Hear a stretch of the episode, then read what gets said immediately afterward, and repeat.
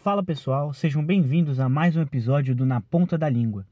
Semana passada, excepcionalmente, não tivemos podcast e aproveitei para trazer um formato um pouquinho diferente, com algumas reflexões e um pouco mais longo que o normal. Se ainda não estiver seguindo, segue o podcast nas redes sociais. No Instagram e no Facebook é o arroba na ponta da língua cast e no Twitter é o arroba na ponta cast. Sem mais delongas, vamos ao episódio.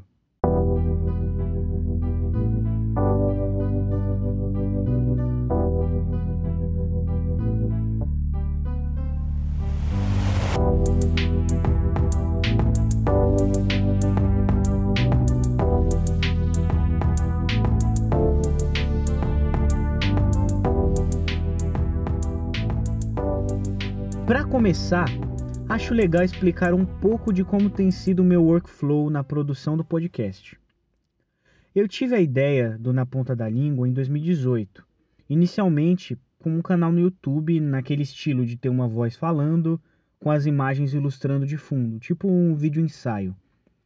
Só que por essa escolha de formato, o projeto acabou não saindo do papel porque eu não tinha tempo nem todas as habilidades de edição para produzir os vídeos. Escrevi dois roteiros, que se tornaram os dois primeiros episódios do podcast, e eles acabaram ficando na gaveta. Pulando para abril de 2020, um amigo resolveu começar um podcast quando descobriu a plataforma Anchor, que permite gravar, editar e distribuir os podcasts de um jeito bem fácil e tudo de graça. Quando ele mandou isso, eu lembrei imediatamente do Na Ponta da Língua, isso já era, sei lá, umas 9 horas da noite. Aí eu resolvi aproveitar o embalo e tudo no mesmo dia. Criei o podcast, fiz a logo, adaptei o roteiro que já tinha escrito dois anos antes, gravei, editei, agendei a publicação e fiz a arte do episódio. Tudo numa tacada só. Fiquei umas 5 horas fazendo. Estabeleci para mim mesmo que os episódios sairiam religiosamente às quintas de manhã. Tive feedbacks muito bons de amigos e de algumas pessoas de grupos do Facebook em que divulguei o podcast.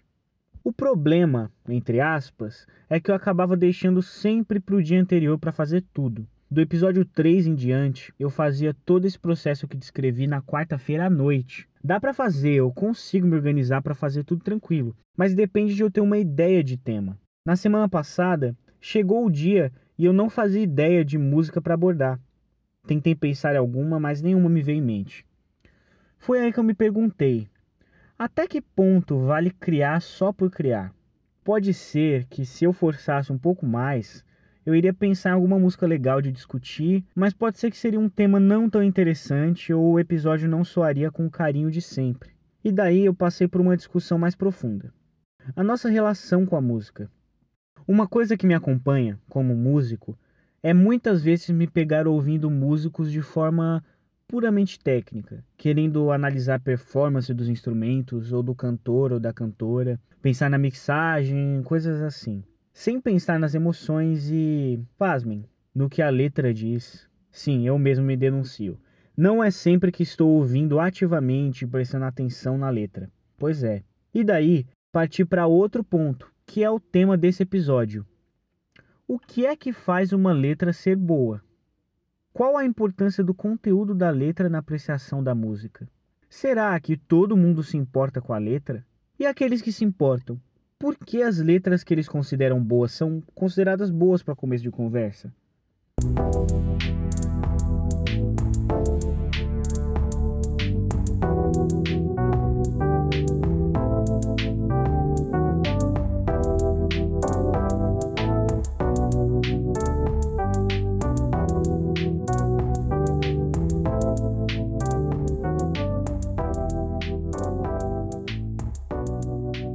Para falar de um tema tão amplo, eu não faria justiça se chegasse aqui falando várias coisas da minha cabeça. Então eu fiz publicações em três grupos do Facebook. O grupo da Universidade Federal do ABC, que é onde eu estudo, o grupo da página MPB Post em 1960, que é uma página de shitpost em memes de MPB que recomendo muito, é muito legal, e também no grupo da página Sinewave, que é um selo de música underground.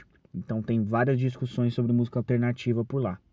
Os grupos são bem diferentes entre si, mas tiveram várias respostas seguindo uma mesma linha. Um dos pontos mais levantados ao longo das respostas foi: letra boa é aquela que cumpre a função proposta. Tá, mas como definir se uma letra cumpre a sua função? Qual que é a função para começo de conversa? Aí acho que dá para pensarmos do lado do compositor. Normalmente ele vai ter uma ideia de sentimento, um tema principal, uma história ou algo do tipo. E aí vai trabalhar a letra para transmitir isso. Pegando como exemplo a música Cotidiano do Chico Buarque, que já vimos no último podcast. O nome da música já simboliza do que ela se trata de um jeito muito objetivo, sem deixar dúvidas. A letra, em conteúdo e em forma, é como uma ilustração da ideia. Culpa da banda O Terno que vimos no quarto episódio do podcast, também segue a mesma linha. Só que aí já entra outro problema. Eu tentei adivinhar o que o Chico quis dizer com a música. O processo de criação de verdade só ele é que sabe. E voltando à pergunta, como eu garanto que a letra cumpriu sua função? Talvez, como também conversamos no último episódio, a função da letra seja uma via de mão dupla com a parte instrumental. As emoções são trazidas pela melodia, harmonia e ritmo, mas são potencializadas pela letra e vice-versa.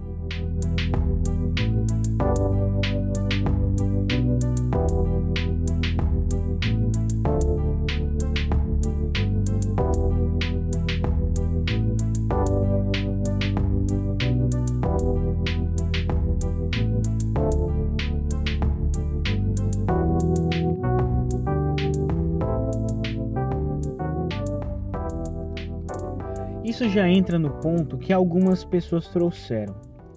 A letra é, na verdade, um algo a mais, a cereja do bolo, um tchan.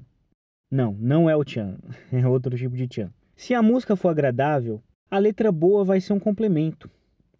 Dá para concordar com esse raciocínio pensando em como nem sempre prestamos atenção na letra da música, em especial quando é uma música em outra língua. E mesmo músicas conhecidas por terem letras muito bonitas, como Bohemian Rhapsody, tem a parte melódica incrível por si só. Mas, se fosse simplesmente assim, músicas instrumentais deveriam ser mais populares do que são. Se a letra fosse só um extra, Kennedy seria o rei das paradas. Mas, espera aí, não dá para comparar a voz humana com um instrumento. Beleza. E se Shallow, da Lady Gaga, fosse simplesmente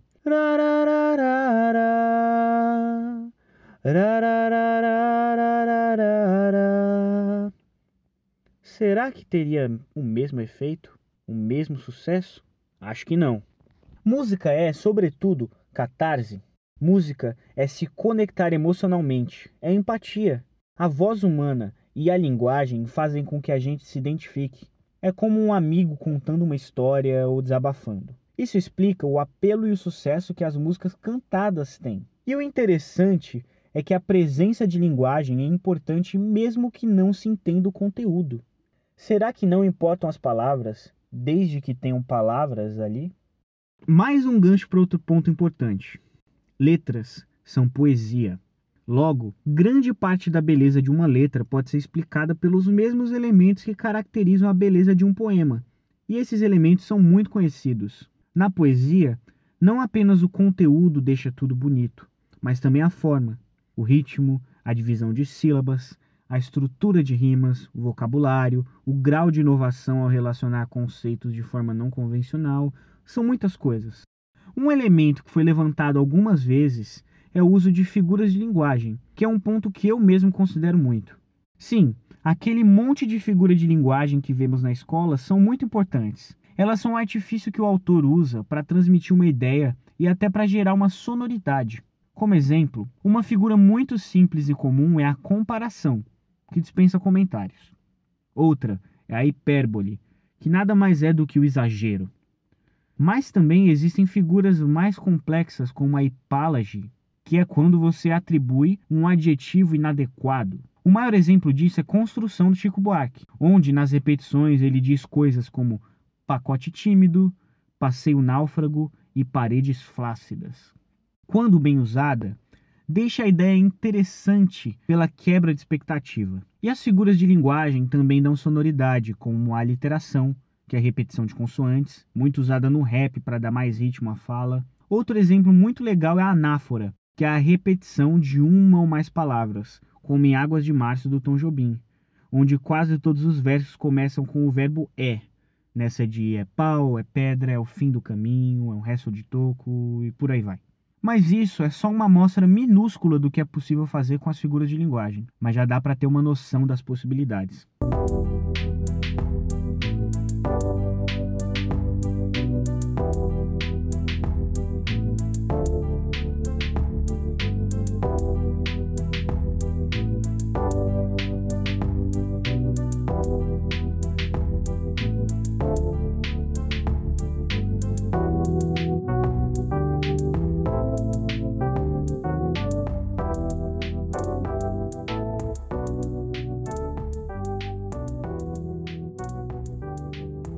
Citaram a importância da temática. Muita gente prefere músicas com temas que tenham a ver com elas, temas que dão para se identificar. Isso faz total sentido também, principalmente se vemos as músicas que mais fazem sucesso. As músicas mais populares costumam ser sobre amor, tanto a parte boa quanto os problemas, mas também músicas sobre festas, sobre sentimentos. Você não vai ver músicas sobre fazer relatórios no Excel, sobre projetos no AutoCAD ou sobre passar troco no caixa do supermercado. Então não é somente sobre o que as pessoas vivem, mas também sobre o que elas querem viver.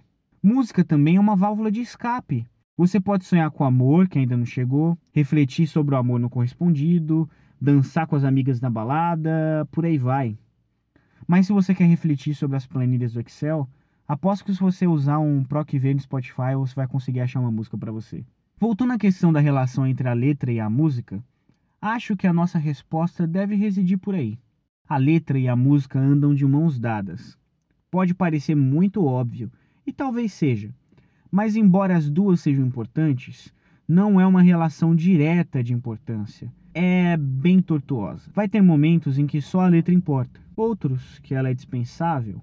E o que vai definir quando deve ser um caso ou outro? Você? Só quem escuta é que tem o poder absoluto da opinião e da emoção.